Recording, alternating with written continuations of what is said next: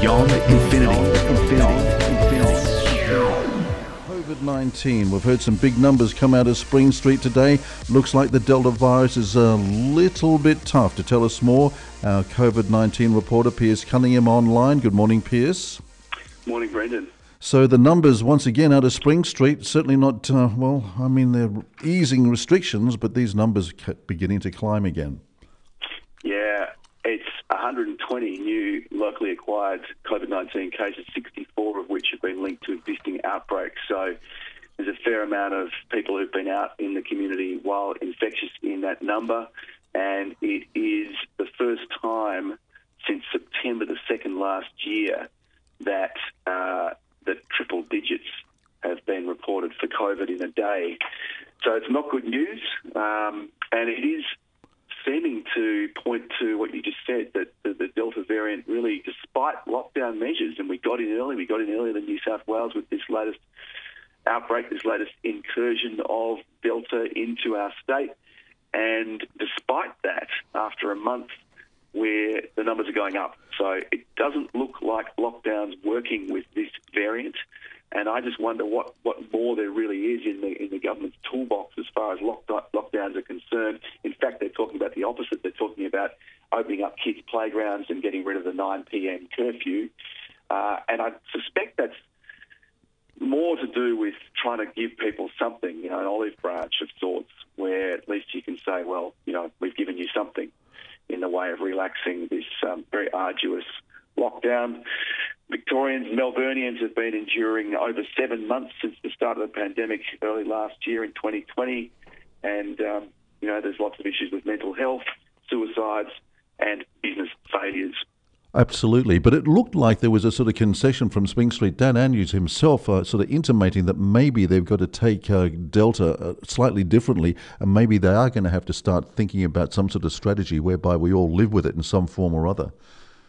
Yeah, I think that's that's what they're saying is that they're going to uh, at least advise people of what the targets are and then so people will be able to say, okay, well, we can watch the numbers and, and we can sort of have an idea based on those numbers when we're likely to come out of lockdown. So it's it's trying to have some kind of light at the end of the tunnel, uh, but at the same time, the numbers are going up despite pretty uh, stringent lockdown measures. There may be, I think, I think a lot of people would, would notice, would have noticed that there's quite a lot of lockdown fatigue now amongst Melburnians, as I'm sure there is in Sydney as well. But Melburnians have had longer. We had 111 days uh, in one stretch at this time last year. It ended in October. And so there's kind of more fatigue. I think it's, it's been more prolonged. It's been going for longer. We've had over seven months of, of lockdown. So I think that people, you know, are, are possibly ignoring or uh, uh, not taking their health advice as, as, as um, as perhaps the government would like. And then I get the feeling from watching Dan Andrews' presses that he is getting a bit more shrill, a bit more exasperated about, uh, you know, how what do I have to do? What do we government have to do to get people to toe the line as far as these restrictions are concerned, with a view to limiting the spread of, of, of Delta. Yeah, well, personally, I just think you can, you know, can kill the shrill and basically get on with the science of the facts. I think they've got to reset the whole message because obviously it's not working. Obviously, a number of people still very, very upset. But the good news, though, um, Piers, that I've been able to uncover is that down here on the Mornington Peninsula, we're really rolling up our shirt sleeves. 54% of us down here on the peninsula now are fully vaccinated, and that number is climbing, as opposed to what that would be about 16% better than uh, the state of Victoria at the moment. So down here, we're definitely getting the message. And I think that's basically underwriting what we all want to do is basically aspire to get out of this. And the only way we can see our way forward is probably get the big jab. That's right. And, you know, I guess the longer this goes on and you've got a government that's pretty intransigent in terms of uh, really relying heavily on lockdown measures, which, as we just said, don't seem to be working. The Delta variant seems it's, it's, it's just not something that you can effectively control with these kind of lockdown measures. And I don't know what more you can do uh, to to uh, restrict people's lives. Well, thinking Again, about and thinking about that today, Piers, I'd love to see what the New Zealand numbers are because you remember Jacinda Ardern went into a extensive lockdown across there about a week before we did in Victoria. They seem to be getting on top of those numbers. I think yesterday. Be interesting to see what is happening over there in Auckland today because they're about a week into this, and she, of course, is well. She's really been locking up New Zealand over the last uh, year or so, hasn't she? Well, she's been locking it to the outside world, and uh, certainly that's been effective. Uh, you've got two islands there. I believe that it's it's uh, mainly in, in the Auckland area where they've got new cases, in particular among uh, among Pacific Islander communities uh, who perhaps for cultural reasons haven't got the message as clearly as other communities have. And the same sort of thing can be seen in Sydney. Uh, the the eastern suburbs where the initial outbreak was, the numbers would change fairly quickly, whereas in other parts of the uh, the western suburbs and, and the south parts of Sydney, uh, where you've got more mixed ethnic groups, they've, they've found it harder to get that message across and get compliance. So that's Yeah. where you've seen the, uh, the the bigger numbers, and same thing seems to be happening in New Zealand. Well, I think and, if- and it does as well, Piers, because I'm just uh, just double checking the numbers as we, as you're speaking there, and Mm-hmm. it looks like their numbers now have jumped to 75 in the last 24 hours. So obviously, the lockdown in Auckland and New Zealand not working either. Delta is really causing some problems, I think, for health authorities. Absolutely, and I think if, if people see New Zealand, which has done so well and, and clearly have got a a, a very um, focused response to this and, and uh, quite a compliant population, I think, then if they can't do it, then what are, are we wasting our time trying to do it here? Um, I've noticed recently in the international press, the Americans, American travellers, uh, are looking at being banned from going to Europe because they're they've got uh, a very significant population uh, in America that aren't vaccinated, and they're calling it the pandemic of the unvaccinated. So, you know, in the states that uh, that tended to be Republican, Trump-supporting states, where they're where they're a little bit less uh, likely to have the vax, or in some cases a lot less likely to have the vax, and, and more prone to believing conspiracy theories, that kind of stuff.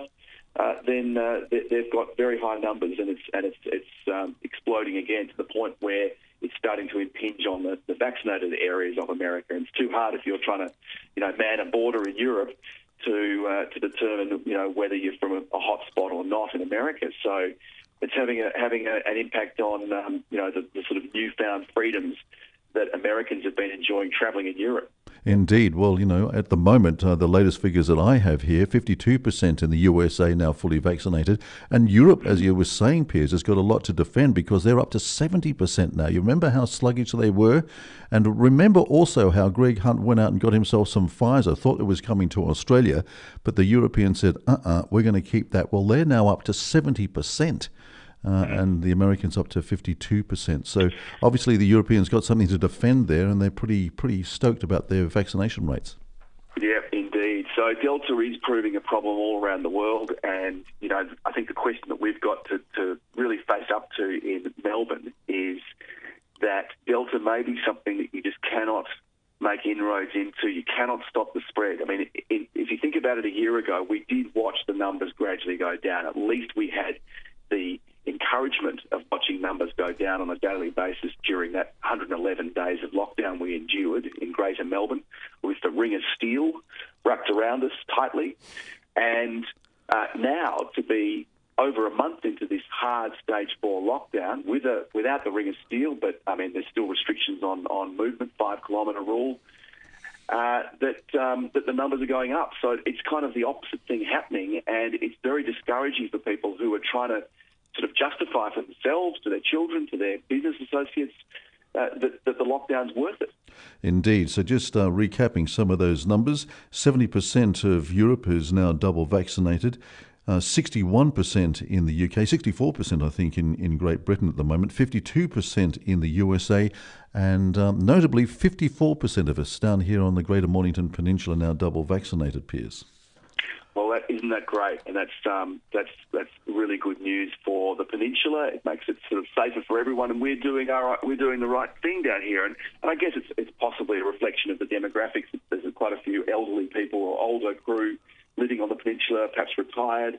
Uh, and uh, we do know from, from statistics all around the country that it is the older, uh, you know, 60 plus uh, age group that has embraced vaccinations the fastest and, and uh, with, with most open arms, if you like.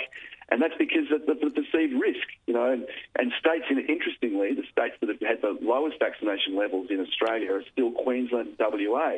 New Zealand's also got fairly low vaccination. Um, I mean, that's increasing because they've got an outbreak. But where you had little in the way of a perceived threat and low case, low or zero uh, community uh, cases, uh, then people have thought, especially with the misinformation and uh, unfortunate media treatment of some of these very unusual and rare side effects, uh, like blood clots, that sort of thing from vaccination. Those states have, have said, well, like, well, what, what do we, why do we need to rush about getting vaccinated? It's only when you actually have an outbreak that suddenly you need to think more seriously about that. And that's definitely reflected in Australia, Queensland, Western Australia, the lowest in vax numbers for the country. Indeed. Piers Cunningham, thank you so much indeed. Fascinating insights once again from our COVID 19 reporter. Piers, we'll do it all again next week. Hopefully, we'll have some better news, but um, by then, who knows? They might have worked out a Delta strategy by then, but I tell you what, it's going to cause a few late nights in at Spring Street, I would suggest. Yep, let's hope they uh, get their heads around perhaps the idea that you know they need to need to allow the economy to function, people's lives, kids to go to school, these sort of really vital things that are important. And uh, as someone said who is in America, they just couldn't believe when they you know they heard the state of, of uh, hard lockdown and over two deaths. You work out the figures; they could be building a hospital every few days with the money that's being blown on these lockdowns. I think it's just over a thousand lives, very sadly and tragically lost in Australia. But the amount of money that saving lives have cost is just astronomical. Like, I mean, it really is. And probably would have had a higher uh, incident of, of deaths from seasonal influenza than we've had from COVID. Confronting thoughts, confronting figures, and a very confronting coronavirus. Piers Cunningham, once again, thank you very much indeed. We'll see you next week. You're listening to Beyond Infinity. Beyond Infinity. Beyond Infinity. Science and Technology podcasts. You'll find show notes and other resources, plus our complete searchable backlist of over 600 podcasts at our program website beyondinfinity.com.au.